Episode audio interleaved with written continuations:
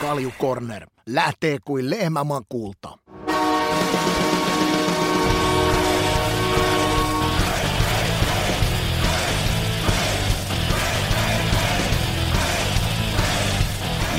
Ja tästä käyntiin Kaljukornerin jakso numero 92. Juontohommista vastaa ainakin tämän viikon vielä Vade.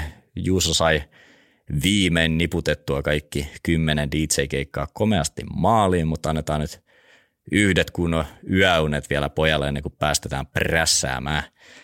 Linjoilta löytyy totta kai myös suoraan Denverin aamupalapöydästä kirjeenvaihtajan titteli Revenne Hauiksen ja kolottavien polvien kanssa Ika, hello, hello ja mitä se kello oikein tarkkaan ottaa on siellä? Yhdeksän aamu.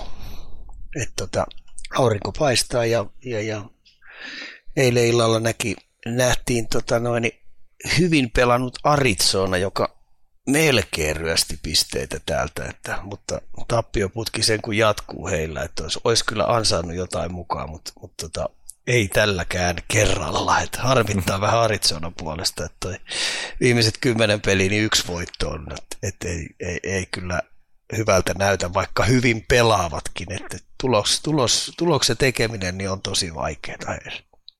Joo. Mikäs, tota, onko aamupala nyt syöty siellä ja mitä oli tarjolla? Sä vähän viime jaksossa jostain aamupuurosta höpöttelit, niin mä ajattelin nyt tarkistaa, että mitä oli tarjolla siellä kyllä se meni nyt kahvilinjalla ja, ja viinirypäleitä. että mä, mä, vielä tässä tämän lähetyksen jälkeen niin ajattelin, kun mä kävin Marjoja ostamassa eilen tuossa ja, ja, ja, vähän pähkinöitä ja, ja, ja ajattelin kyllä kaurapuuroa rykästä siihen kanssa kylkeen, että tota, no, niin eiköhän tämä tästä lähde. Missä kaupassa kävit? Siellähän on ne, ne tota, Whole Foodsit ja kaikki. Et siellä on sit jos jonkin sortin vaihtoehtoa tarjota. No joo, me käytiin tämmöisessä luontaiskaupassa tällä kertaa, mutta siellä oli vähän tyyristä, mutta pakko oli sieltä ostaa kerran, kerran luukusta astuttiin sisään, niin kyllä pari kassilista piti ottaa mukaan, vaikka kalliiksi tulikin. Joo. Voitaisiin tähän alkuun muutenkin tota sun alkava viikon ohjelmaa vielä vähän availla. Siellä oli eilen NHL livenä, mutta mitäs nyt on kalenteri lyöty vai vedetäänkö se ihan flowlla menemään, että mitä sattuu Ei, kyllä tässä, kyllä tässä tietenkin noin noi, noi NHL-pelit näyttelee isoa, mutta kyllä meillä olisi tarkoitus käydä korismatsi katsomassa ja sitten tota noin, niin ilman muuta mä menen katsoa yhden AHL-pelin, että et muistaakseni perjantaina, niin on torstai perjantai peli, niin se nassahtaa siihen, että perjantai käy. Ja sitten mulla olisi tarkoitus pari aamupäivää niin käydä katsoa tuota Denverin yliopistotoimintaa ja nähdä siellä sitten, että millä tavalla ne tota, arkia vie eteenpäin siellä, että se olisi ohjelmissa, ohjelmistossa kyllä. Onko sä löytänyt joku kontakti sieltä, sieltä päästä vai meikö vaan hallille koputtelee ovi, että pääsisikö sisään? Ei, kyllä, kyllä mä uhosin silloin 20 kisoissa, että kun mä Denverin tuun, niin mä uhosin sille valmennustiimille, että tota noin, niin ottaako ne vastaan, jos ollaan tulossa, niin ne sanoo, että kyllä, me otetaan vastaan. Että katsotaan, pitääkö heidän sanansa nyt sitten, kun mä käyn raapii sitä hallin ovea siellä. Toi tota, perhe nuorimmainenhan kyseli multa, ketä sielläkin reissussa mukana on, että laskettelutipsejä ennen reissuja, niin et sä sinne rinteisiin kuitenkaan ole mukaan lähdössä. No ei varmaan. Et tuo vuoristo, vuori, vuorilla kyllä pitäisi kyllä kans käydä jossain vaiheessa, kun siellä ei ole kertaakaan käyty. Et kaikki sitten kehuu, että siellä on aika upeat, upeat maisemat ja upea, upea, upeaa luontoa. Oh, se on kyllä yksi, mikä varmasti kannattaisi käydä tsekkaamassa, jos se on Denverin tai Coloradon suunnan liikkuu. Ja tota, Mulla tuli mieleen noista lasketteluista, en tiedä muistatko, sitä varmaan 20 vuotta sitten, kun sä opetit meitä ankkurihissille kulkemaan ylös ja sulla pääsi pieni haveri sattumaan. Muistaaksä tämmöistä ollenkaan? En muista. Sulla meni siinä, tota, taisit tuon Arturin kanssa olla siinä ylös menossa. Menikin sukset vähän ristiin, kun te jotain kikkailitte ja veitte sitten koko katraa mukana ja taisit todeta vaan, että aloitetaan tämä lasku tästä puolesta välistä, kun te ette ole tuonne ylös saakka vielä ansainnut mennä. Jotenkin sä onnistuit kääntämään se silleen, että se oli tarkoituksella sitten vedetty siinä kohtaa sitten stoppimeininkiin. Ei muista kyllä yhtään. no jätetään, jätetään se. Sen, tota... sen muistan, että Arturi tuli kyllä sukkana muna-asennossa täysin alas ja, ja suoraan sitä suksivajaa päin. Joo, tämä pitää täysin paikkansa. jarruttaa ei osattu, mutta alas päästiin kyllä vauhdilla. Oli, että se oli ihan tämmöinen mäkihyppäjä semmoinen muna-asento, millä tultiin ja suoraan sitä suksivajaa päin ja ihmiset kauhuissaan katsoivat, että nouseeko poika ylös sieltä. Rehvakkaana iloisena hymyhuulilla se sieltä singahti ylöspäin ja, ja ilmoitti, että mennään uudestaan. Juu, oli ensimmäisenä hissijonossa. Juu, kyllä. Tuuletteli, tuuletteli siellä sitä.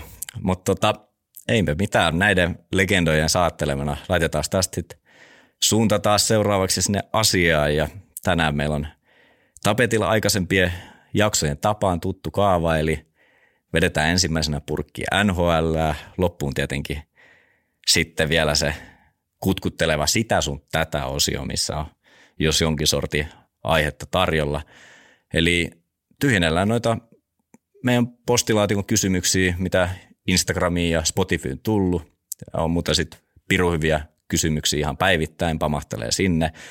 Ja sen verran nyt mainittakoon, että silloin tällä osa näistä saatetaan arkistoida ehkä tuntemattomiin paikkoihin. Eli jos just se sun lemppariaihe vielä ei ole päässyt parrasvaloihin, niin meitä saa ja kuuluukin muistutella sitten tästä. Niin oli no oli, jatkakaa meidän salaseura laiturit samaan malliin, että pistäkää vaan ikaa varsinkin tuossa pahan paikkaan.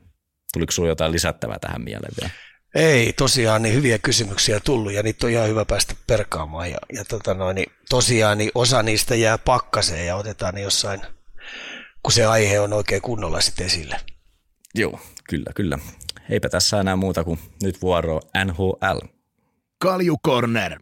Sekoitettuna. Ei ravistettuna.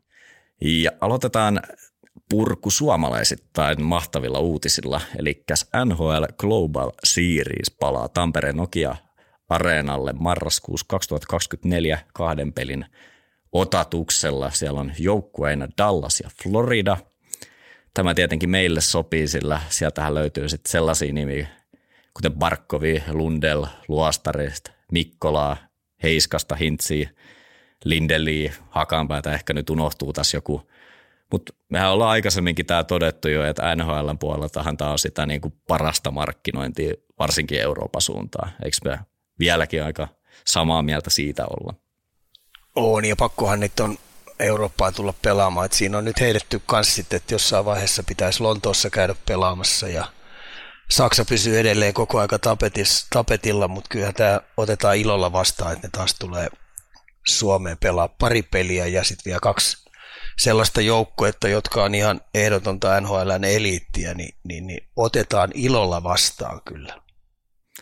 Onko tämä Tampere nyt Suomessa tällä hetkellä se ainut paikka, joka voi edes ajatella tämmöisiä, tämmöisiä karnevaaleja järjestämään? No ky- kyllä se tällä hetkellä Äh, sanotaanko näin muiden kaupunkien puolesta ikävä kyllä näin on. Ja sitten kun ne edelliset järjesty, järjestely, järjestelyt meni ihan totaalisen hyvin nappeen ja kaiket, kaik, kaiken kaik, kattavasti, niin NHL-organisaatio oli tyytyväisiä, seurat oli tyytyväisiä ja, ja niin edes poispäin, niin kyllähän se Tampere on paras paikka siihen järjestää ja häkki tulee olemaan molemmissa peleissä niin pommi varmasti täynnä ja sitten varmaan mun mielestä pelin laatu, kun on kaksi näin hyvää joukkuetta, niin tulee olemaan ihan tapissa. Että tota, hyvä näin. Joo, täytyy sanoa, että melkein ehkä kaksi parasta joukkuetta, mitä tuosta olisi voi nyt suomalaisilla tarjota.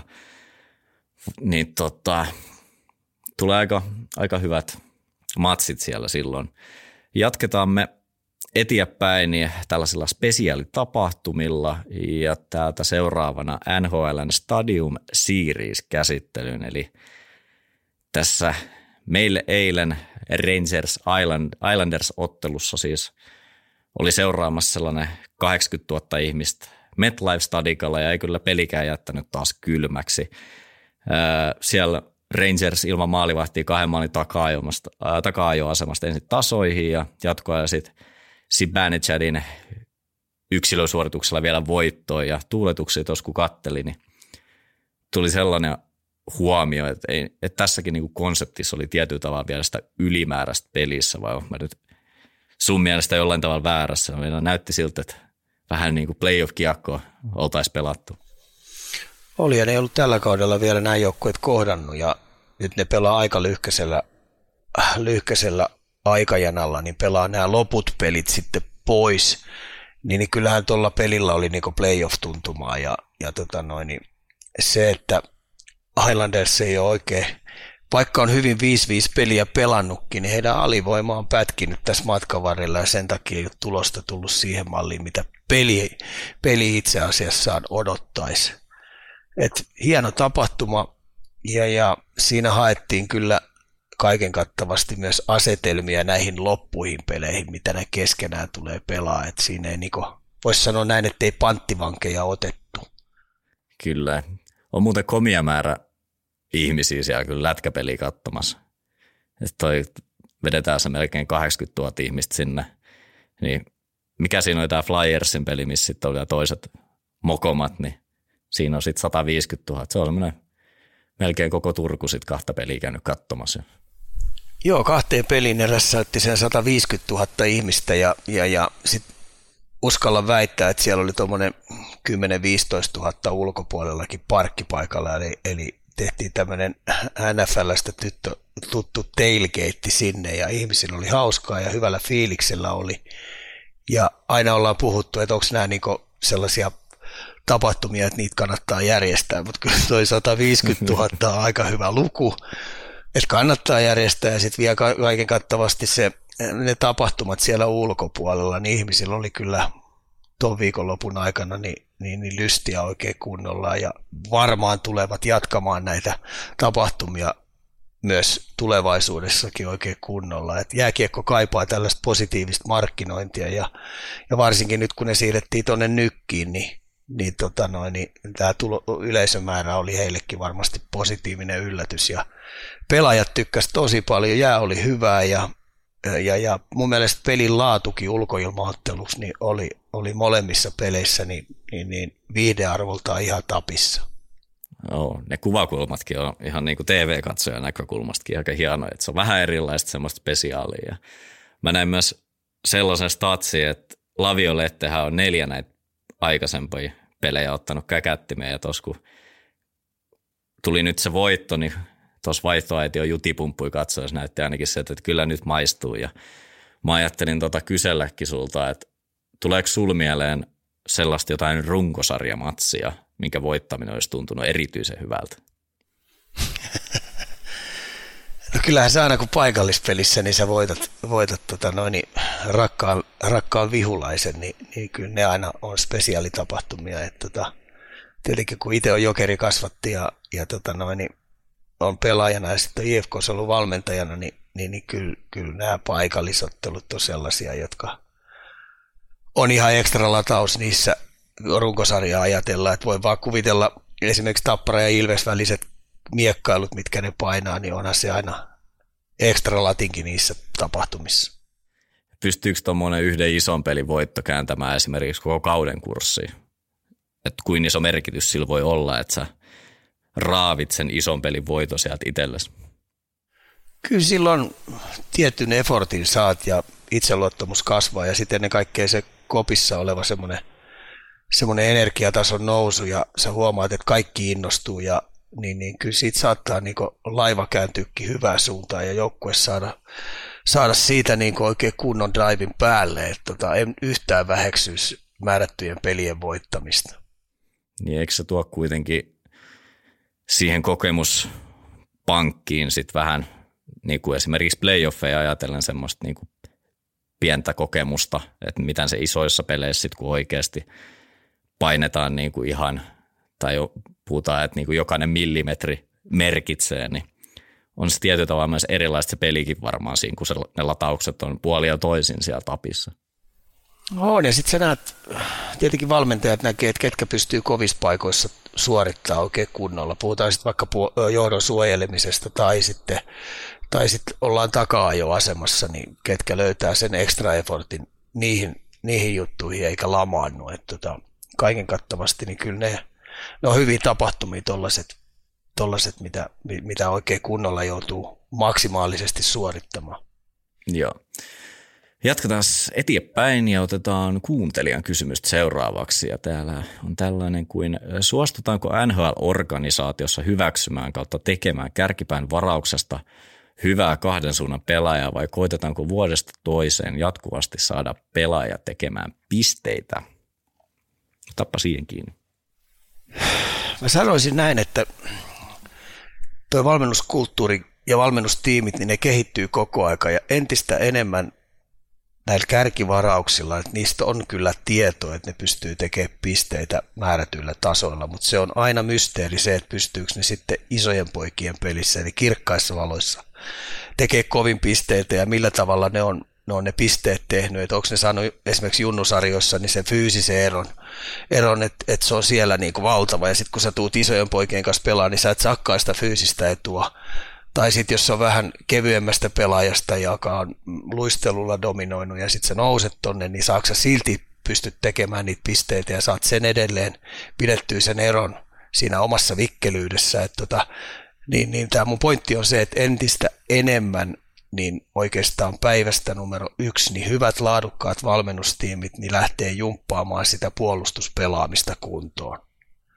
Et tota, se on semmoinen pitempi prosessi ja sitten – osa niistä nuoremmista pelaajista hyväksyy sen ja ottaa niin nöyrästi sen opetuksen vastaan ja sitten osalla kestää ajan ja sitten joku osa niin ei halua edes hyväksyä sitä, että edelleen ne on puolustussuuntaan vähän laiska, laiskohkoja ja, ja haluaa edelleen niin roikkua siinä hyökkäyspelaamisessa välittämättä siitä puolustuspelaamisesta, mutta kovasti nämä määrätyt organisaatiot on, on, on ottanut sen niin haltuu sen, että halutaan opettaa pelaajaa NHL-tavoille, jotta siitä tulisi se voittava pelaaja, koska NHL ollessa, niin jos sä haluat olla voittava organisaatio, niin kaikkien pelaajien pitää pystyä tunnistamaan ne tilanteet pelissä, että se on niin puolustuspää edellä unohtamatta silti hyökkäyspelaamista. Mutta edelleen siellä on sitten sellaisia organisaatioita, joilla se kulttuuri ei, ei ole positiivinen siihen suuntaan, että ne saa edelleen ne määrätyt jätkät hiihdellä, miten hiihtelet, kunhan vaan teet pisteitä, niin kaikki on hyvin. Joo, mutta tuli tuosta mieleen, kun sanoit, että, että varsinkin kärkivarauksista tiedetään, että ne, tai toivotaan ainakin, että ne tekisi niitä pisteitä ja sitten se nähdään, kun kirkkaisiin valoihin siirrytään, mutta missä vaiheessa niin kuin tällaisia kahden suunnan pelaajia, tämäkin on niin ehkä laaja käsite, koska jokainen pelaajahan varmastikin kertoo, että tekee töitä molempaan suuntaan niistä draftihaastatteluissa, mutta missä vaiheessa oikeasti niin kuin profiloituneet kahden suunnan tämmöiset sanotaan kakkos-kolmoskentän pelaajat, mihin heitä niin kuin ajatellaan, niin varataan, että kuin ylhäällä ne menee? Äh, se riippuu, mikä sun tarve on. Että jollakin on ihan ehdoton tarve saada puolustajia siihen, tai jollain on ihan ehdoton tarve saada selttereitä, jollain on sitten, täytyy löytää fyysisiä laitureita, että se riippuu ihan mikä se organisaation tarve on, että mihin ne laskee, missä niitä aukkoja on, että on tosi vaikea kysymys. Vastata oikealla tavalla. Joo. Sekin varmaan tietenkin vaikeuttaa, että sun on vaikea arvioida, että koska se sit murtautuisi siihen rosteriin, koska ne tarpeetkin muuttuu tietenkin vuosi vuodelta. Että se, mitä sä tarvit tänään, niin välttämättä, että nämä ehkä kolmen vuoden päästä tarvii, niin on kyllä mielenkiintoista kikkailua. On, ja sitten siinä saattaa olla sillä, että saatavilla oleva pelaaja, niin, niin esimerkiksi jos sä tarvitset niinku raitin pakkeja peliä tekeviä pakkeja, niitä ei ole tarjolla, mutta siinä on tarjolla sitten hyvä maalintekijä. Ne eihän ne sitten voi jättää sitä ottamatta. Ja toinen juttu, mitä sitten kun aina puhutaan näistä nuorista pelaajista, niin, niin, niin hämmästellään ja kummastellaan median kautta, kun organisaatio kehuu heidän omaa tuotettaan maasta taivaaseen ja niin osa niin ammattilaiset näkee, että tota noin, niin toi kyllä vuotaa tohon suuntaan tai toi ei pysty tekemään tota juttua tai näyttää siitä, että se on paskaurheilija ja niin edes poispäin. Niin, tota, niin, niin seuraava jatkaa, jatkaa sitä kehumista. Se perustuu siihen, että ihan niin kuin autokauppias, niin eihän se koskaan oma firman tuotteita lähde äh, haukkumaan, koska tuotetta pitää pystyä sitten, jos hyvä tarjous tulee, niin pitää pystyä myymään sitä eteenpäin. Niin sen takia nämä ylistyslauseet aina omista pelaajista niin on ihan haippitavaraa. Mulla olikin täällä kysymys, että kauan on, tota, pelaajalle annetaan aikaa siellä kärkirooleissa, niin onko se sitten niin kauan, kunnes se Ferrari menee sitten kaupaksi isolla rahalla vai tuleeko jossain kohtaa muuten se kärkiroolin mitta niin sanotusti täyteen ja täytyy sitten niin kuin ajatella, että ehkä tämä pelaaja onkin sitten sinne niin kuin eri paikkaan sijoitettava ja erilaiseen rooliin. No joo, no, kyllä se sillä menee, että tota noin, niin sä haippaat sitä omaa tuotetta mahdollisimman paljon ja sitten jos jostain tulisikin sellainen tarjous, että siitä saadaankin sellainen value, mikä kannattaa pistää lihoiksi, niin sitten se pistetään. Mutta täydellisessä maailmassa niin kaikki organisaatiot ha- hakee niitä franchise-pelaajia, jotka johdattaa joukkuetta aurinkoon. Et sen takia niin mahdollisimman pitkään ne yrittää jumpata näitä jätkiä, että oikeasti ne pystyy astua sitten siihen eturiviin, kun se päivä on kohdalla. Joo. Mä vielä viimeisenä otan tähän kysymyksen, että kuinka vaikea sitä roolia vaihtaa, että jos sä oot vaikka ollut se sniperi henkeä ja vereen siellä esimerkiksi juniorisarjassa, jos otetaan joku pohjoisamerikkalainen pelaaja, niin kuinka helppo sen on sit mukautua esimerkiksi NHL tämmöiseen puolustavaan rooliin, tai kuinka vaikeet se on niin kuin yhtäkkiä vaihtaa.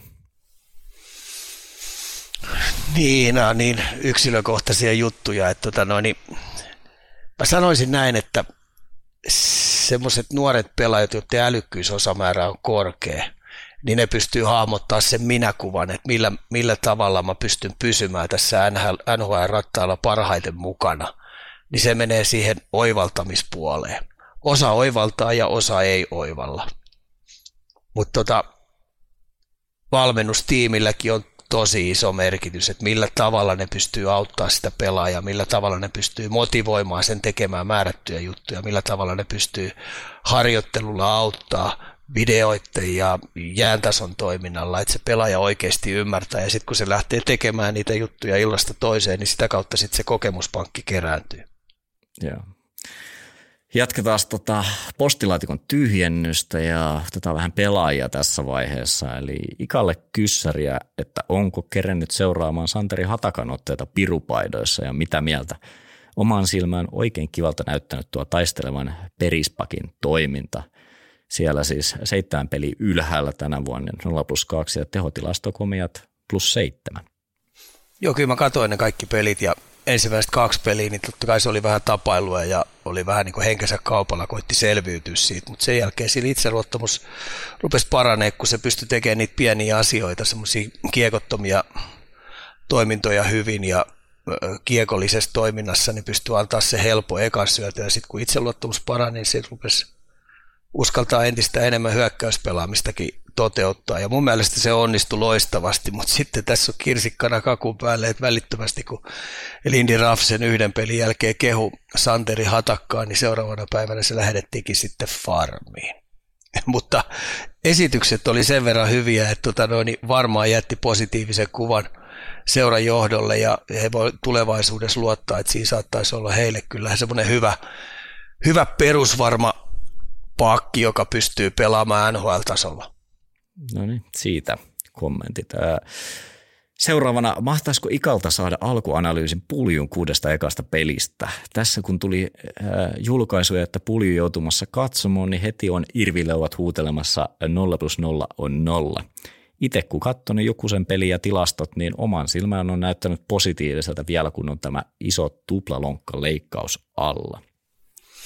Kyllä mä tykkäsin puljun niin kuin sanotaanko niistä neljästä ensimmäisestä pelistä, että mun mielestä liikkuminen oli hyvällä tasolla, sillä oli selvä päättäväisyys siis omassa toiminnassa ja ei mun mielestä missään nimessä jättänyt huonoa kuvaa. Ja kiekollinen suoritusvarmuuskin, niin kaikki nämä minimisuorittamiset se otti tosi, tosi tarkasti ja ei lähtenyt ottaa riskiä yhtään, mutta tota, toi on tosi vaikea tilanne Pittsburghissa, koska henkensä kaupalla ne tappelee koko aika pisteistä ja nyt näyttää, että ne on oikeasti jäämässä pudotuspelien ulkopuolelle.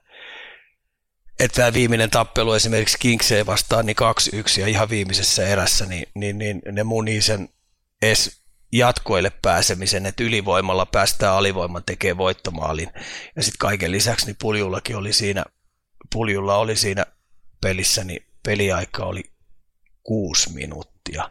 Ja siinä nyt peliajassa niin on tosi vaikea suorittaa hy- hyviä juttuja. Ja jos mä nyt katson tässä näin viimeiset tuo kavikapeli, niin pikkasen yli 10 minuuttia, kolmas viimeinen peli vähän yli 14, viides 14 ja se eka peli, mikä tuossa, tai yksi, tämä viides peli, niin siellä taustalla niin 11 minuuttia.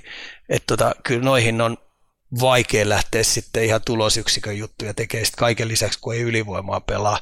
Ja tässä nyt edellisenä, ennen edellistä peliä, niin oli Puustisen nostanut ylö, ylös sieltä AHLstä ja samoin pari muuta jätkää. Et Puljula tulee kamppailu peliajasta ole tosi kova ja mä edelleen painotan sitä, että sen kanssa kannattaa olla kärsivällinen ja nyt jos mennään ennen siirtorajaa, niin Pittsburgh myykin tuossa pari pelaajaa pois, että se mikä pulju pystyy tekemään, niin on kärsivällinen, harjoittelee hyvin ja pyrkii parantaa koko aika omaa pelaamista ja sitten saada tatsi siihen kiekolliseen pelaamiseen. Et jos siitä ei lähtee kaupalla, kauppatavarana pihalle, niin se on ihan selvää, että sitten se ovi aukeaa oikein kunnolla ja sitten se on puljusta oikeastaan kiinni, että miten hän pystyy tulosta rupeaa tekemään siellä. Ja sitten olisi tällainen.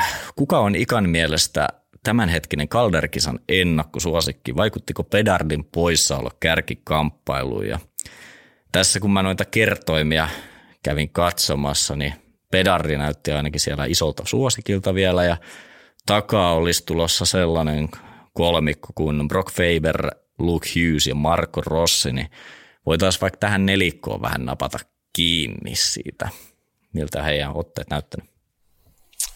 No kyllä näin niin tuon mediahypetyksen ja muiden, muiden kannalta kyllä Kono Pedard on se hevonen, joka varmaan sen, sen tulee viemään. Ja sitten kun sillä on aika omat, omat tota noin, lisenssi pelata omanlaista jääkiekkoa ja saa, saa metsä, metsästää niitä pisteitä, pystyy ylivoimat pelaa, sen kautta pelataan ne kudit ja, ja sitten kun ei toi voittaminen pain, paineista tuolla Sikakossa kauheasti. Ja mun suosikkihan oli Leo Carson, mutta kyllä Anaheim tällä hetkellä kyntää aika syvällä, syvällä että heillä on vähän up and down pelaamista, vaikka mun mielestä siinä on valmennustiimi on mun mielestä onnistunut oikein hyvin, että siellä tarjotaan nuorille pelaajille sit sitä, sitä laatupeliaikaa ja paine olisi pelata sitä voittavaa jääkiekkoa, mutta mut peli heilahtelee tosi paljon niin nuorilla pelaajilla. Mutta sitten äh, Faber on mun silmää miellyttänyt, että jos mun pitäisi tässä vaiheessa valita rukipalkinnon voittaja, niin se olisi Minnesotan pakki Faber.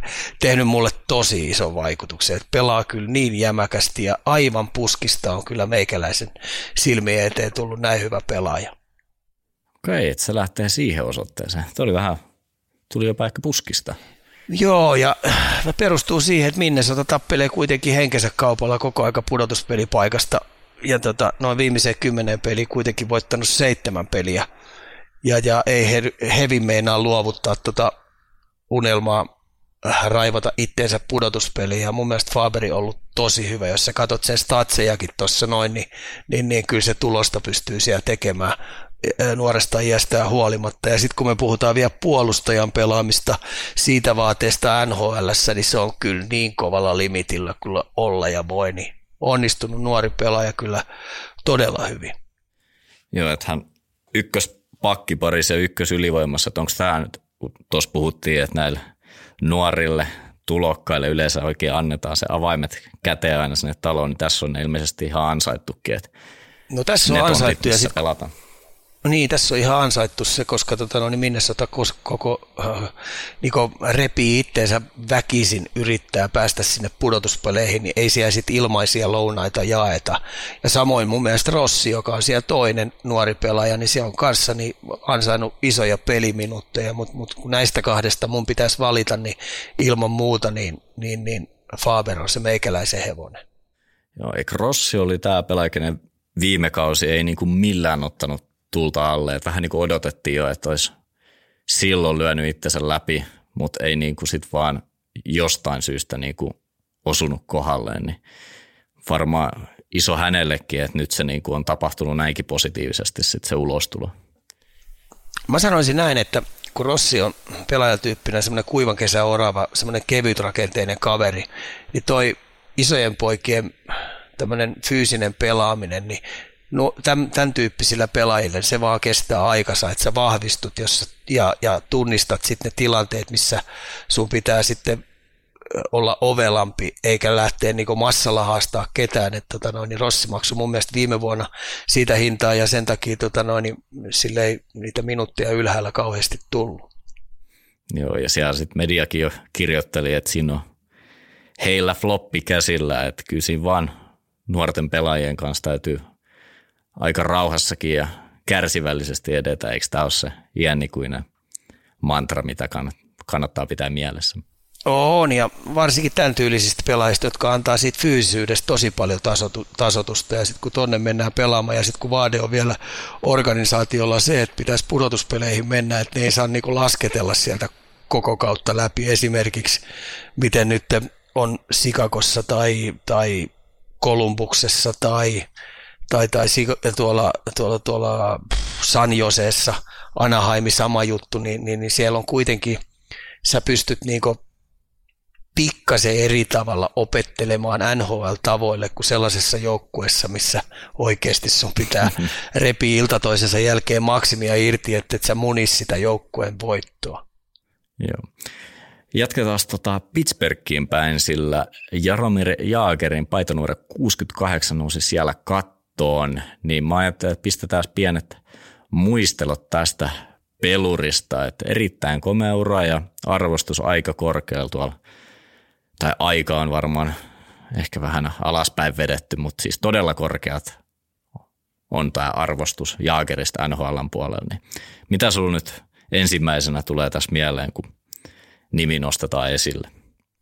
Numero 68, lähes mahdoton pysäyttää, kun puhutaan hyökkäysalueen pelaamisesta. Maaliedusta toiminnasta, laitojen lähellä toiminnasta, sitten omanlainen, omanlainen artisti, joka, joka tota noin, innostuessaan niin pystyi tuhoamaan jopa yksi joukkueen kuin joukkueen tuolle. Tota, erittäin värikäs persona ja, ja tota, jättänyt kyllä eli-ikäisen jäljen sitten, sitten tota noin NHL, NHL, NHL-organisaation omalla toiminnalla, että itse lähinnä samantyylinen pelaaja, joka on, niin meillä on oma jaageri ja nousiainen Mikko Rantanen, jossa on paljon mun mielestä samaa, mitä jaagerissa on. Ja, tuleeko sinulle mieleen muita tällaisia asioita, että Jaager on sitten avannut vähän niin kuin sitä kaistaa sitten jälkipolvi tai tällä tulevalle sukupolvelle. Et tota, muuta kuin ehkä takatukka, sehän nyt, en tiedä koska tulee Jaakerin takatukka takaisin muotiin, mutta siis nimenomaan näitä kiekon suojausta ja käsittelyä ja reenaamista, niin mitä semmoisia asioita on, jotka Jaager on nyt sitten vienyt. Kuitenkin eurooppalainen pelaaja, niin, niin tota, kyllä siinä varmasti on yhtä sun toista kulmaa tarjolla.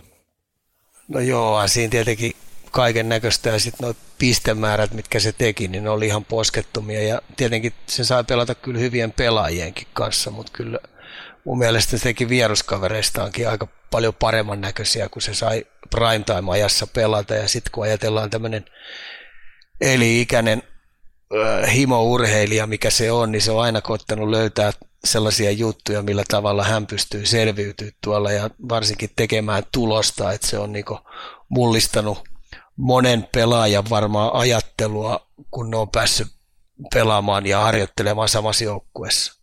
Joo. Avataanko me sitten toi sarjataulukko tästä seuraavaksi? Tota, mä ajattelin, että sä voisit vapaa-valintaisesti ottaa siihen kiinni, että mitä sieltä nyt osuu kaikkein kirkkaimmin silmään. Että mitä kannattaa nyt tämäkin viikko ehkä tuossa tossa pelejä seuratessa – No kun mä heitin bussi alle tuota Torontoa viime, viime, viime tota noin, osiossa, että tota, niillä on vaikeuksia päästä pudotuspeleihin, kun jollakaan otti kolmen voiton letkun siihen. Ja tota, siinä oli kuitenkin yhdestä pelistä oli sitten Tavares pois ja Marneri oli pois ja Morgan Riley oli pois ja ne veti sellaisen statement-pelin sitten ottamalla farmista jätkiä, että tota, saattaisiko toi viikko, mikä edellisviikko oli, niin olla se statement-viikko, että oikeasti Toronto pääsi sillä toiminnalla kuiville, mutta paineet on kuitenkin Kiifillä erittäin kovat siellä. siellä että tota, no, niin sen palli tietyllä tavallaan tutisee ja ne joutuu edelleen niitä kärkijätkiä kovasti peluttaa. Ja sitten Flyers on yksi kanssa mystinen joukkue, mikä tuossa on, että tota, pystyykö ne vielä tämän viimeiset vajaa, vajaa tota noin 30 peliä runttaamaan sillä tavalla, että ei kukaan tuolta alhaalta ota niitä kiinni.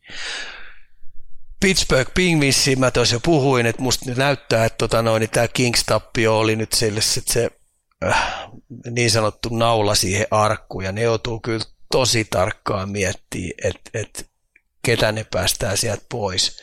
Ja jos ei ne päästä ketään pois sieltä ja ota niin hintaa kotia päin, niin sitten kävelee ilmaisesti tuolta jouk- joukkueesta pois. Joo, aika isoja nimiäkin vielä.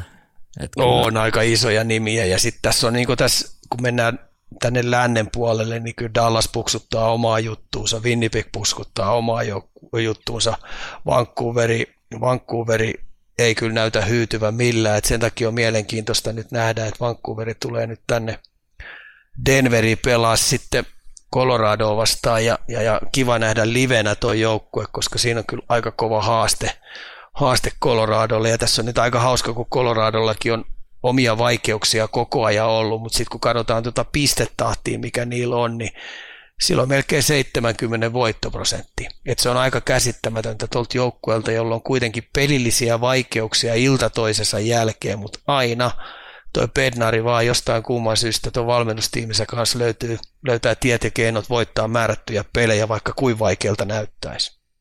Kyllä. Mikä siellä olisi sitten vielä näitä jengejä, mitä voitaisiin nostaa? Toi Devils, otettiinko me siihen kiinni jo? Se on mulle, mä olin vähän liputtamassa ainakin niitä tuossa jo ulos tosiaan, niin kyllä se, se mun mielestä toi Devils Detroit on se kaksikko, joka nyt eniten taistelee tuossa toisiaan. Niin miten toi Detroit, otetaan se vaikka ensin siitä. No Detroit pelaa kuitenkin mun mielestä nyt aika hyvääkin jääkiekkoa. Mä uskon siihen valmennukseen siellä, että se on kuitenkin pelaa sellaista – hyökkäysvoittoista jääkiekkoa, ja jos ne saa sen puolustamisen kuntoon oikein kunnolla, että mitä ne on parhaimmillaan pystynyt esit- esittämään, niin sen takia mulla on vähän sellainen kutina, että Davis ei kyllä tule ajaa, ajaa tota noin, Detroitin ohi. Ja siinä on sitten kuitenkin muistettava, että siinä on myös yhtenä joukkueena rimpuilemassa tuolla niin Tampa. Että jos tässä jonkun pitäisi niin ajatellaan tuolla idässä, niin, niin, niin Davisin pitäisi ottaa kiinni, niin melkein mä nähtisin, että se pitää olla Flyers. Mutta tota, kyllä ne niin henkensä kaupalla joka peli Flyers pelaa, että tota, no, niin tuleeko alas. Mutta kyllä tämä tulee olemaan tosi kova leikki. Washington on mun mielestä out. Ja, ja tota, noin, niin siitähän tämä on mysteerijoukkue, tuo Buffalo Sabres tuolla. Et ihan käsittämätöntä, että tota, laadukkaalla joukkueella, niin, niin, niin, niillä on noin vähän pisteitä, mitä on. Ja mä tuun ehkä siihen, että se kulttuuri vaan ei ole siellä muuttunut. Että tämmöinen kulttuurin muutos pitäisi nyt tapahtua mahdollisimman nopein, että jonain päivänä ne sais, sais äh, ne tehot joukkueesta irti, minkälainen taitomäärä siinä on. Niin tullaanpa siihen tasaisuuteen vaan, että tosiaankin viime viikolla, oliko se 7-0 paino Kingsia käkättimeen ja heti sitten seuraavassa matsissa tuli 4-0 turpaan sitten Floridalta. Että se ihan niin kuin se toisteisuus on siellä näkyvissä? Mun mielestä me puhutaan siitä kulttuurista koko aika, että onko ne ihan, kun se on vuodesta toiseen, niin ei silloin niin väliä, jos se peli rupeaa lähteä käsistä. Ja sitten tällaisten iltojen aikana, kun se, se hauskuus, se kiekollinen ratiritiralla ei, ei lähekkää pelittää, niin, niin ne ei pysty riittävän riittävällä vakavuudella, nöyryydellä suhtautua siihen, että oikeasti nyt tämä ilta täytyy pelata sellainen peli, että me voidaan 2-1. Mikä tuohon on sitten lääkkeeksi, kun mä tiedän tuolla Buffalossakin on sun, sun niin arvostamia esimerkiksi pelaajia, tämmöisiä veteraanipelaajia, niin miten esimerkiksi ei sieltä sitten lähde parantumaan tämä sairaus? Niin, saatu aika hyvä. Sairaus on aika hyvä sana tuohon. Tota, valmennuksen ja valmennuksen vaatimustasosta se lähtee liikenteeseen ja sitten kun me tullaan niihin johtaviin pelaajiin, niin valmennuksen kanssa niiden pitää oikeasti istua alas ja sitten me tullaan siihen vaateeseen, että mitä sä päivittäisellä toiminnalla niin pystyt aina maksimaalisesti suorittaa ja ottaa parasta irti, vaan, vaan meikset, tai vai tuukse sinne hallille vaan hengailee ja, ja, ja on ihan kiva täällä sitten vaan kellua ja ihan sama, mitä se peli päättyy. Että kyllä me tullaan siihen kulttuuriin, että se kulttuuri pitää rysäyttää nyt oikein kovalla ja iso vaade pitää tulla niille johtaville pelaajille, mutta tullaanko me siihen, että Buffalossa oikeasti koko valmennustiimi niin pitää uusiutua ja sinne tulla riittävän kova äijä, joka sen vääntää sitten kovalla kädellä. Sä puhut tuossa valmennustiimistä, niin lähteekö se kuin, tai meneekö se kuin korkealle, että tuleeko toimisto tähän kanssa että niin kuin vastuuseen tai siellähänkin, sielläkin sitä vaihtuvuutta on, mutta tuntuu, että ja sama ketä sinne hyppää vankkureihin, niin sama jatkuu. Että Joo, sama jatkuu. Että kyllä se vähän siihen menee, että tota noin, niin niiden pitää nyt oikeasti välittömästi melkein jo nyt tässä ja nyt istuu alas.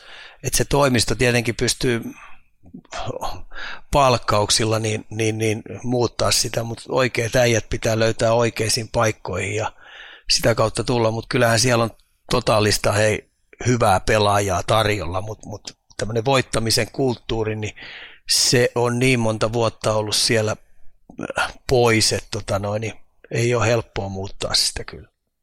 Otitko sä tuon Florida jo, koska mulle se on ainakin semmoinen joukko, ketä pelaa niin kuin tosi vakuuttavaa lätkää tällä hetkellä. Niin me ollaan nyt muissakin jaksoissa siihen totta kai napattu, mutta siis mitä tuossa tuli taas Tampaakin nyt viime matsissa 9-2 taas niin kuin oikein pyöritelty ja sitten siellä otettiin niin kuin se fyysinenkin puoli vielä haltuun, kun Tampan pelaajilla vähän keitti yli, niin tuntuu, että tuosta on vaikea löytää niin kuin heikkouksia tällä hetkellä tuosta nipusta. Niin uskoksa, että toi jatkuu tuosta niin pudotuspeleihinkin että nyt tullaan kuitenkin ihan eri asetelmista kuin esimerkiksi viime vuonna lähtemään sinne. Joo, Florida on tuossa Stanley Cupin finaaleiden jälkeen, niin mä ajattelen, että niillä tulee alkukausi ole tosi vaikeaa, mutta, mutta Bilt Sito on kyllä gm onnistunut tosi hyvin, että se toi hyviä jätkiä sinne korvaamaan niitä jätkiä, jotka oli vähän niin kuin loukissakin, kun kausi alkoi. Ja sitten tämmöinen pelillinen identiteetti, että niillä on puolustuspelin kautta – muodostunut se oma pelikirja niin sanotusti. Ne hoitaa minimit huolella, ne hoitaa hyökkäyspelaamisen liittävän laadukkaasti koko aika, että se peli ei vuoda omiin. Et tota, siinä on niin paljon hyviä juttuja, kun puhutaan runkosarjapelaamisesta tällä hetkellä. Jos pitäisi Stanley Cupin voittajasuosikki tällä hetkellä valita, niin Florida on ihan kärjessä. Ja sitten kun niillä on sellaisia vielä haasteita aina pelissä, että tuossa oli hyvä peli, oli esimerkiksi Colorado vastaan, että et, et Parkkovi ties tasan tarkkaan, että et he pelaan päittää McKinnonin kenttää vastaan, niin, niin, niin kun Colorado on kuitenkin tikun nokassa tämmöinen hyökkäyspelaaminen koko ajan, niin puolustamalla hyvin, niin enemmän tai myöhemmin ne antaa paikkoja. Ja sitten vielä tämmöinen jäähy, jäähypuoli, jos ne pääsee ylivoimalle niin kuin ollakaan, niin Florida niitä siitä kaksi ylivoimamaalia ja sitten kun Colorado joutui takaa ajoon, niin peli menee pakottamiseksi ja edelleen Parkkovi viisaana pelaajana niin pystyi kyttäämään niitä paikkoja, niin se oli mun mielestä aika do- totaalista dominointia. Mutta tässä on se muistettava sitten, että Floridasta, että ne pelaa kyllä aika karheita jääkiekkoja, ne on tehnyt aika monesta joukkueesta sellaisen päävihollisen, että tota noin, niin ei se, ei se loppusarja, tai runkosarjan loppu tuu ole heillekään tämmöistä laskettelua, että kyllä aika moni joukkue haluaa tukistaa ja pelaa tämmöistä jopa fyysistä jääkiekkoa heiltä, että, että tuo loppu näyttelee aika iso, ja sitten kun, jos ne pääsee kuivin jalon tietenkin tuon runkosarjan loppuun, niin, niin, niin siinä olisi kyllä hyvät askelmerkit heille, mutta pudotuspelimaailma on sitten eri maailma, mutta tällä hetkellä niin ylivoimaisesti mun mielestä tasaisin joukkue pelaamaan voittavaa jääkiekkoa NHL. Joo. Irtoako vielä joku joukkue vai ollaanko me No ei, et, toi Vancouveri on nyt kiva nähdä livenä, että tota noin, niin pääsee katsoa oikein aitio paikalta, että kuin hyvä joukkue se, se itse asiassa on, että kyllähän tämä on niin huimaa jatsia, mitä ne tällä hetkellä tekee, 56 peliä, 80 pinnaa ja, ja plus maalit 59. Ketä sä meinaat erityisesti sieltä seurata, heitäpä se vielä loppuun, että mikä pelaaja on niin sanotusti oikein tikunnokas? Kyllä se mitkä Queen Hughes on ilman, ilman muuta, että siinä on tämmöinen pakkien hyökkäyspelaaminen ja tämmöinen kahden suunnan pelaaminen, niin, niin Makar vastaa Hughes, niin onhan se aika kiva, kiva rasti. Ja sitten tietenkin kiva nähdä, että tota noin, niin millä tavalla millä tavalla niin, niin, niin McKinnon heittäytyy tuohon pelaamiseen, koska mun mielestä sillä on kyllä tosi hyvä drive päällä. Et eilisessä pelissäkin, eilen illan peli, niin Arizona vastaan, että oikein aisti sen, että puolessa välissä, että toi McKinnon tulee kyllä ole rat, ratkaisupelaaja tässä, kun mennään loppua kohti. Joo. Eiköhän se aika lailla olisi NHL siinä, niin hypätäänpä me seuraavaksi tonne sitä sun tätä osioon. Kalju Corner. Kenttä tyhjä, mutta katsomot täynnä. Pistetään Junnu-puolelta hommat käyntiin mielenkiintoisella kysymyksellä, eli miksi U17 nuorten maajoukkue on ainut, missä pelaajat ei vaihdu ja näyttöpaikkoja ei tule kuin samoille pelaajille. U16 majussakin kaksi joukkuetta, missä isompi määrä pelaajia ja mulla nythän ei ole tähän oikein kontaktipintaa tai faktaa tarjota, niin saat lähteä tästä ihan itse purkamaan, että mikäs hommeli, mikäs tämä tämmöinen on. Toi on aika mielenkiintoinen juttu, että jos tässä ikäluokassa niin ei ole vaihtuvuutta ollut, että, tota noin, niin, että voisiko siinä olla, että, että tota, siellä vaan ei ole sellaista potentiaalia, että, että joku pystyisi haastamaan ja pudottaa siitä joukkueesta, mutta kyllä näissä yleensä pitäisi olla sitä vaihtuvuutta sillä tavalla, että, että, että pystyttäisiin arvioimaan pelaajia sillä tavalla, että kenestä saattaisi olla potentiaalia sitten 18 kisoihin. Et siinähän on tietenkin se, että kun 17, niin siellä on U16 on tietenkin kentällinen pelaajia varmaan, jotka pystyisi haastaa ja tuleekin haastaa niitä sitten, kun 18 kisat lähenee. Että tota, toi on mielenkiintoinen juttu, että tota, no, niin yleensä tosiaan niin niissä on kevyttä ainakin vaihtuvuutta. Niin eikö kuitenkin näissä ikäluokissa taso vähän niin kuin ailahtelee niin kuin pelaajalta, tehdään niin kuin, saattaa olla vuosi, kun tehdään isojakin harppauksia eteenpäin ja sitten joku vuosi saatetaan ehkä vähän juosta paikallaan. Että ei se kehityskäyrä ei mene silleen, kun, samalla tavalla kuin täydellisessä maailmassa, että ihan suoraa linjaa ylöspäin. Ei, ja äh, isoin juttu siinä on, että minkälainen seurajoukkueen valmennus sulla sul on siellä. Et, et, siinä on vähän tuuristakin kysymys, että jos jossain on huono seurajoukkueen valmennus ja siellä ei päivittäinen, päivittäinen harjoittelu ole, ole, tai on huonolla tasolla versus siihen, että jossain niin oikeasti tehdään oikeita asioita jatkuvasti ja kehitetään pelaajia oikein kunnolla jopa limitillä, niin onhan se selvää, että vuodessa tapahtuu järjetön, järjetön ero – sen, sen eduksi, missä tehdään hyviä asioita ja sen, missä tehdään, ei tehdä juuri mitään asioita. Et sen takia niin tuurikin näyttelee aika iso juttu, mutta seurajoukkueen valmennuksessa on iso juttu. Ja tietenkin toi polku, niin, niin ne päävalmentajat pystyy auttamaan niitä pelaajia, että oikeasti ne haastaa ja seuraa niitä jatkuvasti, että minkälainen se viikkotason toiminta siellä on. Mutta sitten jos ne saa vaan kellua siinä, että ei päävalmentaja oikeastaan ole kontaktissa ollenkaan, niin, niin, niin sitten se on vähän niin kuin tuurista kiinni, että mitä siellä tapahtuu. Otetaan toinenkin tähän aiheeseen liittyvä kysymys. Morjesta, mitä mieltä, jos valmennus kulkisi ikäluokan mukana koko maajoukkuepolun ajan, eli U16, U18, U20? Viimeisin tämmöisen polun kulkenut coach on kuitenkin ahokas, ei se huonosti siltä ikäluokaltakaan mennyt. Mitäs tämmöinen heitto? Joo, kyllä mä tykkäisin siitä ajattelutapasta, että, että, että oikeastaan se koko valmennustiimi, mikä siinä olisi, niin, niin, niin se olisi niille semmoinen oikein kunnon päätyö, että sen olympiadin aikana oikein kunnolla kehittää. Ja niillä olisi vastuu sen, sen oikeastaan, kun mä lasken siihen kaksi ikäluokkaa, kaksi ikäluokkaa, että on sitten tietenkin se oma ikäluokka ja sitten se ale, nuorempi ikäluokka, niin, niin, niin näiden pelaajien seuraaminen jatkuvasti ja näiden pelaajien auttaminen. Ja sitten oikeasti kun puhutaan kilpaurheilusta, niin se valmennustiimin pääosinen tehtävä olisi auttaa ja antaa työkaluja siihen, että tota noin, niin poikien tavoite olisi niissä kirkkaissa valoissa ja, ja, ja sä seuraat ja, ja, ja autat niitä ja annat työkaluja koko ajan, että mitä se vaatii, että jonain kauniina päivänä sun olisi sauma pelata NHL.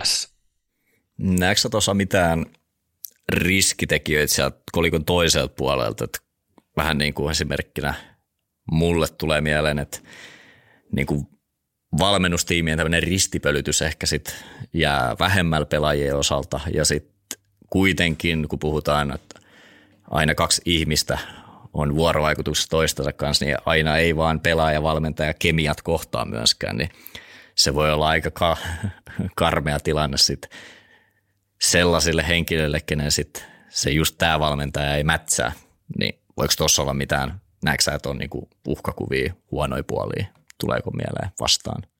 No joo, eihän kaikki valmentajat tykkää kaikista pelaajista, näin se menee, mutta yleensä mä luotan sen verran suomalaiseen valmennukseen, että tota noin, niin kyllä ne pyrkii aina siihen, että mahdollisimman urheilulliset ja mahdollisimman hyvät pelaajat niin, niin, niin pelaa niitä pelejä. Et mä oon vielä törmännyt sellaiseen coachiin, joka tietoisesti aina heikentää omaa joukkuetta. Se on kyllä hyvä pointti kyllä. Tota, seuraava olisi aika kattava kysymys ja tuskin nyt ihan suorilta jaloit lähtee se täyttä vastausta ainakaan, mutta, mutta ää, mitä Suomikiekossa pitäisi oikaista, että tulevaisuudessa tuotetaan enemmän NHL ykköskorin pelaajia? Siinä on sulle aihetta. No joo, tämä on kyllä sellainen, että tähän pitäisi paljon enemmän varata aikaa, mutta mä sanoisin näin yleisesti ottaen, että onko meillä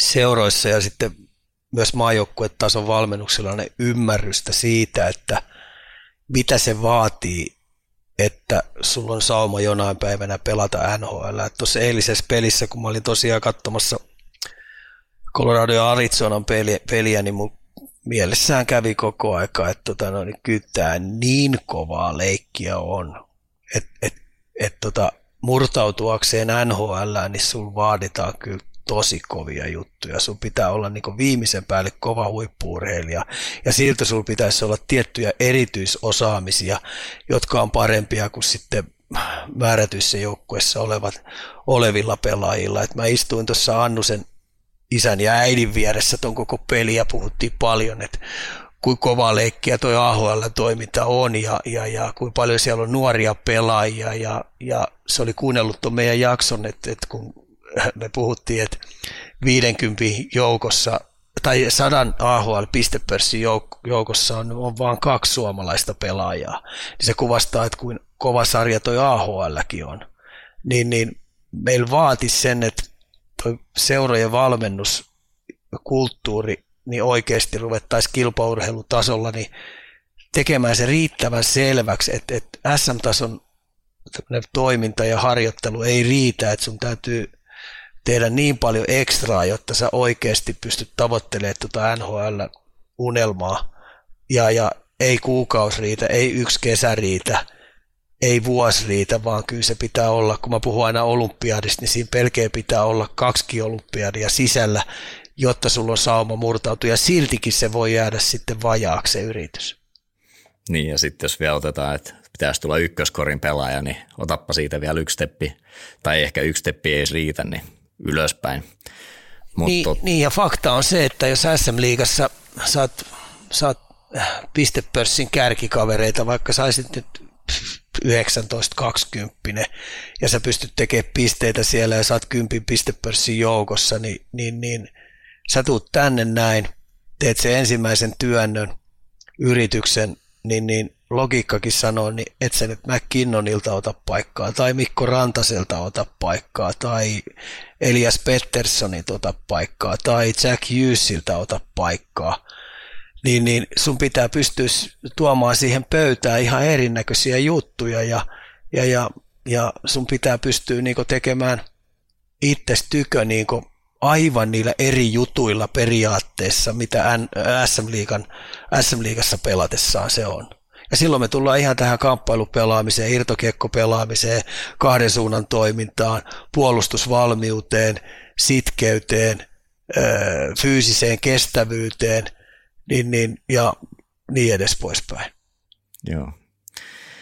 Mainitaan sen verran tässä nyt, että, että ylipäätään koko, mitä Suomikiekos pitäisi tehdä tai mikä on Suomikiekon tilanne, niin se on sellainen aihe, josta ehkäpä yksi meidän tuleva vieras tipsasi, että tämä meidän jakso numero 100 saatet, tai kannattaisi pyhittää ja siihen sitten napata raatia mukaan ympäri Suomen lätkäkentää. Tällä hetkellä meillä on selvityksessä, josko me saataisiin jopa tämä onnistumaan ja saa ainakin kanettaisi potentiaalia, eikö niin? Kyllä joo, että puhutaan semmoisesta tietynlaisesta, tehdään semmoinen joskus aikoinaan Vierumäellä kaikki coachit kokoontuneet, niin nyt oikeasti tehdään semmoinen pieni kattaus tuohon noin ammattilaisia ja käytäisiin vähän läpi, että mitä Suomi-kiekko vaatii, koska me ollaan oikeasti jäämässä pahasti kärkipelaajien osalta jälkeen. Että tämä yksi ikäluokka, mikä täällä NHL, kun me puhutaan Hintsit ja kumppanit, Sebastian Ahot, Rantasen Mikot, Parkkovit, niin tuot nyt taustalta tuota nuorisoa ei ole kirkkaisiin valoihin, isoihin rooleihin niin äh, joukkokaupalla murtautumassa. Joo, katsotaan. Ketä me saataisiin siihen jaksoon linjoille? Voi totta kai laittaa viestiäkin meille, että jos tulee mieleen – hyviä ehdotuksia. Mennään me tässä vaiheessa, tai pistetään toi vähän tuonne pakkaseen ja hypätään liikaan. Ja täällä on tämmöinen kuin kysymys seuraavan jaksoon. Mitä mieltä Ika ja Raati on, kannattaisiko Huhtasen lähteä ensi kaudeksi SHL Jokisen matkassa ja jumpata siellä vielä vuosi luistelua kuntoon ennen Rapakon taakse lähtemistä? Ensinnäkin Niko Huhtanen on ollut kyllä kär- äh, jukureiden tota noin, ihan johtava pelaaja ja se efforti antaja, sytyttävä pelaaja ja, ja, ja sen esimerkillä niin tuo joukkue on pelannut mun mielestä voittavaa jääkiekkoa. Ja nyt tuossa Ilves-pelissä, mikä ne pelas vieraissa, niin sillähän tuli käsittääkseni niillä lukuja vajaana, kun katsoin sitä peliä, niin taisi tulla olkapäävamma. Ja välittömästi mä ajattelen, että Mikkeli Jukurit on vähän niin kuin pulassa. Ja nyt näyttäisi kuitenkin, jos ajatellaan tämän vuoden Niko Huhta, Huhtaa sen toimintaa tuossa SM-liigassa, niin toi sarja näyttäisi hänen osaltaan olevan pelattu läpi. Niin, niin kyllä tämä SHL-kortti, niin, niin, niin se kannattaa ainakin vakavasti miettiä, koska sitten kun se tekee sen yrityksen sinne Pohjois-Amerikkaan, niin sen pitää pystyä pelaamaan vauhdikkaan, pikkasen vauhdikkaampaa jääkiekkoa, mutta tämmöinen luode kaksinkamppailu, tämmöinen persoonallinen toiminta, niin, niin, niin se mun mielestä on riittävän hyvällä tasolla, että se ei kyllä kyykkää siitä, että, että on illo, innolla tai ilolla ottanut vastaan tuon tasonnoston, mikä Huhtanen on kyllä tehnyt tämän Olli Jokisen valmennuksessa. Joo, mulla, mä otin täältä ylös vielä aika mielenkiintoisen lainauksen Olli Jokiselta tota, tuolta Ville Touru haastattelusta Ilta-Sanomien puolella, että kannattaa tota, käydä lukasemassa, eli aika isokin, isoakin kiitos Huhtanen antoi tuonne Jokiselle, joka sitten äh, kommentoi sitten tässä haastattelussa näin, että Nikolla syttyi tietynlainen lamppu viime kauden jälkeen. Äh, viime vuonna hän harjoitteli, mitä ammattilaisena pelaaminen oikeasti on. Kesästä lähtien hän on myös elänyt kuin huippuurheilija ja tehnyt arjen valintoja sen mukaan. Ja mä en nyt haluaisi hirveästi sua johdatella tässä, mutta mulle ainakin tosta huokuu se, että jos sä haluat olla – eliittipelaaja, niin sit se lähtee oikeasti niistä hommista, mitä sä teet siellä taustalta niin liikenteeseen. Eikö tästäkin pysty vähän tätä haistelemaan, että, että siellä on tehty sitten ihan tietoinen valinta, että nyt on, nyt on tota, tavoitteet on nämä ja se mitä se vaatii, niin lähtee tosta liikenteeseen. Joo, ja tuossa mielestäni ihan selvästi pystyy rivien välistä lukea, kun oli jokin, sanoi, että eihän, eihän hän muuta kuin ilmoittanut, että on valintakysymys. Ja Olli Jokin ei hänen puolestaan pysty yhtään harjoitusta harjoittelemaan. Että me tullaan ihan siihen, että minkälaisia valintoja se pelaaja rupeaa sitten tekemään. Haluatko se oikeasti niin rupeaa harjoittelemaan niin kuin maailman kärkiurheilijat tekee. Ja varsinkin tässä sarjassa, kun itse on nyt nähnyt paljon näitä pelejä ja vuosien varrella seurannut, että tämä urheilullinen vaade on noussut koko aika kovemmaksi ja kovemmaksi. Ja kärkipelaajien tämmöinen urheilullisuus, niin se on niin saamarin kovalla tasolla, että päästäkseen tänne, niin sun täytyy oikeasti rupea tekemään hyviä kovia valintoja. Ja sitten se on 24-7, sä elät niin askettinen elämäntapa intiaani. Ja se, että mä sanon suoraan, että tänne tasolle niin kärkijätkäksi tai yleensä murtautuen pysyvästi NHL-pelaajaksi, niin ei vuosi riitä. Ja voi olla, että ei kaksi vuottakaan riitä että sä oot tehnyt sen totaalisen muutoksen. Että me ruvetaan puhua ihan tosi pitkästä periodista, että sit sä oot oikeasti valmis siihen, että sä oot eliittiurheilija. Ja silloin kun sä oot eliittiurheilija, niin se on ihan selvää, että se vaikuttaa sun itseluottamukseen. Mutta se, että minkälainen muutos on tullut, kun tämmöinen jaksamisen kautta esimerkiksi Huhtasella on tullut, ja sitten kaiken lisäksi se luistelutyyli on vielä aika runnovaa, joka on tosi kuluttavaa. Ja SM tasollakin siitä näkee ihan selvästi, että viikko, viikko, viikko peleissä niin tulee pikku heilahduksia, mutta siihen viikkotasolle lisätään vielä NHL yksi, neljä, yksi peli vielä lisää, plus että matkustamiset on pikkasen eri, mitä Mikkelistä lähdetään matkustaa.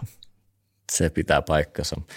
Mutta oli no kyllä hieno tarina ja, ja tota, innolla seurataan taustalta, mihin, mihin tota, siinä jatkot, jatkot tulee. Ja tota, mennään me nyt hei pitkästä aikaa tuonne cornerin kurinpidon puolelle, hei.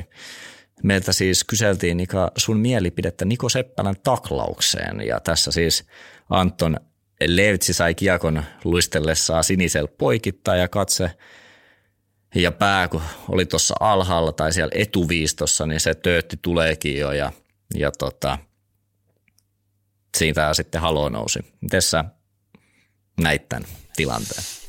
No joo, se oli ihan poikittaista, kun Levsi lähti painaa, niin Seppälä oli samoilla kiskoilla ja päättikin, että enpä suota, suoritakaan ihan puhdasta kiekon ristoa, vaan tota noin, niin pysäytetään toi vauhti, kun se poikittaa menee tuossa viivaa pitkin. Et hän puolusti siniviivaa niin kuin puolustavan pelaajan pitää tehdäkin, ja, ja, ja sitten kun jääkiekko on kontaktihakoinen peli, niin se oli hyvä puhdas mälli, ja, ja, ja ei muuta kuin eteenpäin, ja peli jatkuu. Joo, ja se on kurinpidon päätöksessäkin todetaan, että Seppälän taklaukseen liittyy normaali taklausliikkeen mukainen painosiirto eteenpäin ja lopputulemana ei pelikieltoa. Eli eiköhän tämä mennyt ihan oikein sitten meidänkin mielestä nyt liikaltakin. Joo, ja sä muistat pari kuukautta sitten, kun mä vähän kyseenalaistin tuota Richard Grönborgin toimintaa siitä, että kun se koko aika huutaa tuomareille jatkuvasti pelistä toiseen, erästä toiseen, niin se on niin toisteista koko aika. Musta se rupeaa näyttää ihan aasilta. Ja nyt viime aikoina, tai viime katoin tuossa noin Ampparin jutut, niin siellä oli sitten iltasanomat ja kaikki lehdet oli puuttunut siihen, kun Grönborg on haukkunut, haukkunut tota noin, määrätyistä IFK-toiminnasta ja tuomari tarkkailijat ja mitkä tämä tuomari esimiehet ne oli haukkunut ja saanut sitten näitä jopa videollekin. Että kyllä nyt mun mielestäni Richard Grönborgin oikeasti pitäisi keskittyä vaan ja ainoastaan valmentamiseen, koska se on nyt tota kautta tekemässä itsestään vähän aasin näköisen ja voi käydä sillä niin, että noi oikeasti noi tuomarit ei jaksa kuunnella sitä ja ne oikeasti rupeaa muuten viheltää vähän vihulaiselle sitä, koska jossain rajat tulee vastaan ja toi on niinku, ei ole mun mielestä hyvien käytösten rajoilla ollenkaan toi, mitä se tällä hetkellä toteuttaa tuolla. Ja mun mielestä jopa Tapparan pelaaminen kärsii jatkuvasti siitä, kun coach ei keskity valmentamiseen, vaan siihen, että mitä tuomarit siellä tekee. Ja en jaksa uskoa, enkä ole törmännyt siihen, että oikeasti tuomarit tietoisesti tulee sinne peliä viheltä, että ah, meillä on Tappara tänään vastassa, mä muuten vihellä viholaisille paljon enemmän positiivisia juttuja ja pistän Tapparaa ja jää penkille. Että ei ole Grönborg lisää tullut vielä kuitenkaan. Ei ole, ei. ei. Mut voi käydä sillä että kun tuomaritkin on inhimillisiä, tätä on nyt koko kauden jatkunut, niin oikeasti siinä saattaa käydä, että joitain viheliksi rupeaa kääntyä, koska niitä ottaa päähän se, että toi yksi kiekuu koko aika siellä, että, että tota no, niin, puuttuu heidän hommiinsa. Kyllä se energia ainakin ihan väärään paikkaan menee siinä. Menee. Et silloin oli Sveitsissä ihan samaa toimintaa, kun mä oon kuullut tuota raportteja ja muuta, niin se oli se Sveitsissä ihan jatkuvaa toisteista toi, että tunne on napannut ja hän haluaa johdatella tuomareita viheltämään hänen etujensa mukaan. Toi yksi palkinto hei pitää jakaa, se on säästetty tänne saakka, eli viikon myskää ja minkä takia me ollaan se tänne jätetty? Kenelle no se ei, menee? no ei kahta sanaakaan, se menee Niko Seppälä IFK että tota, IFK kuitenkin otti tuossa neljän tappio tai voiton putken tuossa just oikeaan paikkaan, ja kun mä katselin Seppälän pelaamista, niin se oli semmoinen, mitä mä kutsuin, että se antoi joukkueelle efforttia ja energiaa.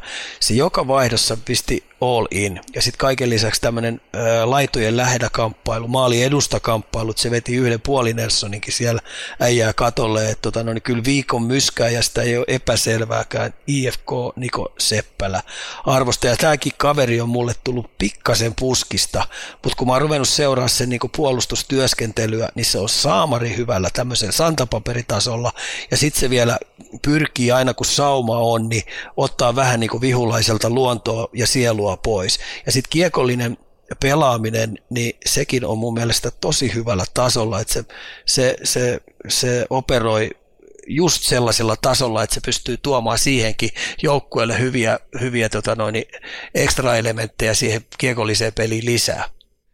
Onko me nyt kaksi palkintoa mennyt kotisuomeen? Ei ole NRin puolella vielä saatu kertaakaan tiputeltua. Niin ei ole, että jostain kumman syystä mä tykkään siihen, että, että tota, no, niin ensinnäkin IFK on sen verran sanonut, että nyt vihdoin ja viimein IFK lähti pelaamaan brändijääkiekkoa. Siellä oli tunnetta, oliko se Komarovi, joka sen toi, mutta mä veikkaan, että kyllä tuo valmennustiimikin on koko aika toivottanut sitä, että pitää pitää pystyä IFK pelaa fyysisempää jääkiekkoa, pitää olla aggressiivisempi, pitää olla siinä karheutta ja tunnetta siinä enemmän pelissä, niin, niin, niin sen takia oli ihan kivakin ja jakaa nyt taas Suomeen tämä viikon myskä ja palkinto.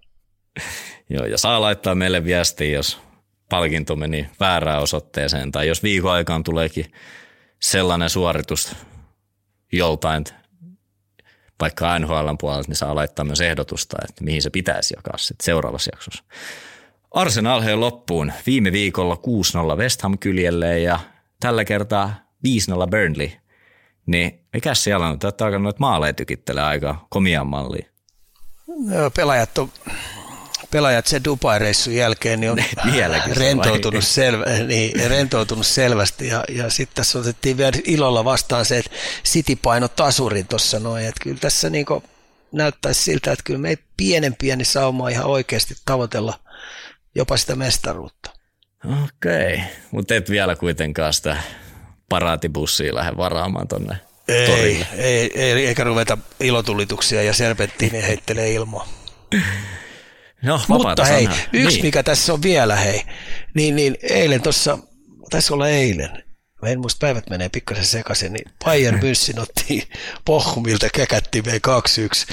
Eli tämä kyllä näyttää aika pitkälti siihen, että me saadaan tämmöinen tämmöinen yksi aika iso mestaruusäijä, eli Radeski, on voittamassa Leverkusenin kanssa niin mestaruutta, niin hei, se jos joku on kuule sellainen jytky, mutta ei lähdetä sitäkään vielä kirkossa kuunnuttelemaan, mutta nyt näyttää hei pelottavaa hyvältä hei. Ei, mitä siellä nyt näyttäisi tässä nytten? Viiden pisteen muistaakseni, viiden kahdeksan, pisteen. Kahdeksan pisteen. Kahdeksan pisteen, joo, niinpä. Joo. Se, ei, ollaan varovaisia tuon aiheen kanssa. Ollaan varovaisia, mutta hei, jos semmoinen jytky käy oikeasti, että ne paukuttaa mestaruuden, ja kyllä tässä on mulla käynyt mielessä, että tota, voisi tehdä nyt ennen kuin kausi on ohi ja tuo näyttää noin hyvältä, niin tehdä Leverkusenin kuule meidän reissu. Mm-hmm. Siinä kyllä. peli. Oletko Saksassa ollut koskaan katsomassa jalkapalloa? Olen. Olen. Mitä matsia sä oot siellä käynyt väijymässä? Kölni, Kölnin peliä kävin katsomassa ja kävin katsoa Kölnin harjoituksiakin kahtena päivänä. Ei varmaan tota, tarvinnut pettyä tähän ei, valintaan. Ei, ei. Se oli itse asiassa hauskaa, kun mä kahtena päivänä katsoin ne harjoitukset, niin ensimmäinen puoli tuntia ö, ammattilaisjoukkue harjoitteli sisäter, sisäsyrjä ö, syöttöjä, ulkosyrjä syöttöjä ja haltuvuottoja. Ensimmäinen puoli tuntia ennen kuin edes reenit alkoi koska, mä, koska sä oot nähnyt, että jääkiekkoilijat syöttelee kämmenrysty, kämmenrysty ensimmäinen puoli tuntia, ja sitten vasta aloitetaan harjoitukset. Hyvä kysymys. Tuli jännä, juttu, että futajat, hei, jännä juttu, että futajat tarvitsee kauheasti tämmöistä syöttö- ja haltuotto toistoja ennen kuin ruvetaan harjoittelemaan. Mutta siitähän ne erot iso, tai sitten niin kuin siellä kärkisarjoissa on, että kuinka hyvä se sun ensimmäinen kosketus on, ja silloin aika iso merkitys. Siihen se pallotatsi, pallon käsittäminen nyt vaan tälleen niin kuin logiikan kautta voisin kuvitella, että tatsi tatsin perään, mitä enemmän sulla on toistoin, niin sitä helpommin se jää siihen oikeaan kohtaan. Totta kai ne drillit, mitkä siellä vedettiin, niin ne oli vähän eri muotoisia, mutta, mutta aika pitkälti se oli pari työskentelyä. Että toistomäärät puolen tunnin aikana niin oli kyllä tosi korkealla.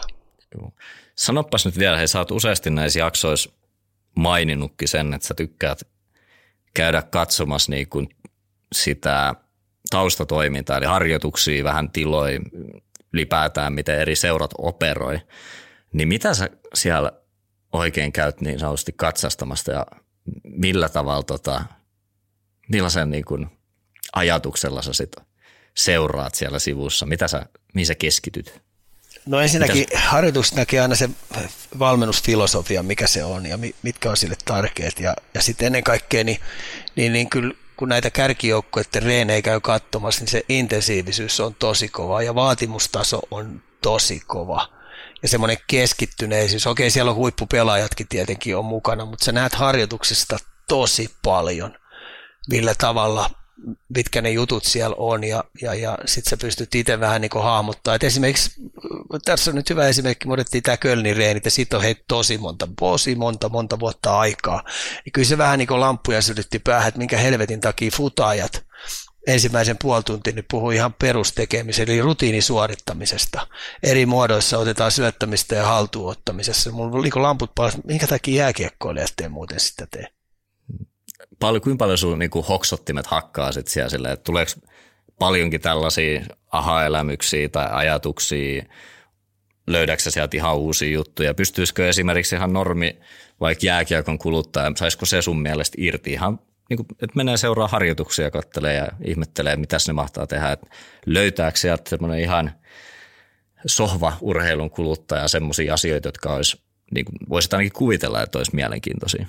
Löytää, että esimerkiksi jos mä menen katsoa korisreenejä, niin, tota noin, niin me mä katsoa SM-tason korisreenejä tai niin junnujen koristreenejä, niin, tota noin, niin siellä on niin hyviä juttuja, mitkä pystyy poimimaan poimii niin miesten tasolle, kun puhutaan jääkiekkovalmentamisesta että et aina löytyy ja varsinkin niin muiden lajien seuraamista. Samoin niin salibändi, salibändikoachitkin tällä hetkellä niin kehittää sitä omaa lajia, niin sieltäkin löytyy määrättyjä hyviä juttuja, mitä poimii. Et, tota noin, niin me ollaan vähän mun mielestä jääkiekossa niin valmennus on entistä enemmän niin jymähtänyt vanhoihin kivikautisiin juttuihin. Ja, ja edelleen luulla, että kun aina ollaan tehty, niin, niin, niin miksei tehdä vieläkin niin. Joo. Tota, kirjeenvaihtajan terveiset nyt loppuun. Mitäs pistetään kuuntelijoille? No en mä tiedä oikein. Oikein nautitaan. Täällä ainakin muuten aurinko paistaa aika hyvin. hyvin että tota noin, niin nyt mun täytyisi löytää itselle jostain täältä sali, että pääsee polkea pyörää, koska mä olin eilen kävelemässä tuommoinen kahden tunnin kävely ja mun paikat huutaa pelkästään kävelystä hoosianna, kun sitä ei ole kauheasti näiden polvien kanssa tullut tehtyä. On muuten siinä vieressä aika lähellä sali, että sanottaisiko 400 metriä kun kävelet. En osaa suuntaa sanoa. Suuntavaisto sen verran huono, mutta tota, onko aurinkorasvaa laitettu tuohon kaljuun ja löytyykö aurinkolasit siellä? Se aurinko porottaa vähän e, tota, eri kulmasta niin sanotusti, niin hups heijakkaa voi käydä vähän ohrasesti niin sanotusti. Ei tässä millään rasvoilla ruveta lätkyttää eteenpäin, että tota noin, mennään vanhan liiton meiningillä. Hei, itse olin tuolla laskettelemassa ja vaikka niin hassut kuin se kuulostaa, niin sitten kun sä oot siellä vuoren niin kuin ihan huipulla, niin vaikka siellä kuin kylmä on niin, ja aurinko on pilvessä, niin se on oikeasti se rusketus tarttuu, mikä on aika hassu ajatellakin. Niin sulkee nopeasti siinä. Otan joku lippisees päähän ainakin. No kyllä mun lippis on täällä jo. Okei, okay, mikä lippis löytyy? Se löytyy kuule Colorado Rockisin elippi, lippis, eli äh, huima baseball-joukkue, joka vuodesta toiseen ei ole lähelläkään pelajareita. no, tunnustetaan väriä. Tota, hei, kiitos Ika, Vaalissa ollaan. Tsempit tosiaan sinne reissuun ja kuuntelijoille munkin osalta terveiset sinne alkuviikkoon. Eli pidetään päät ylhäällä, tsempataan ketjukavereita ja lyödään paikoista sisään. Kuulemiin.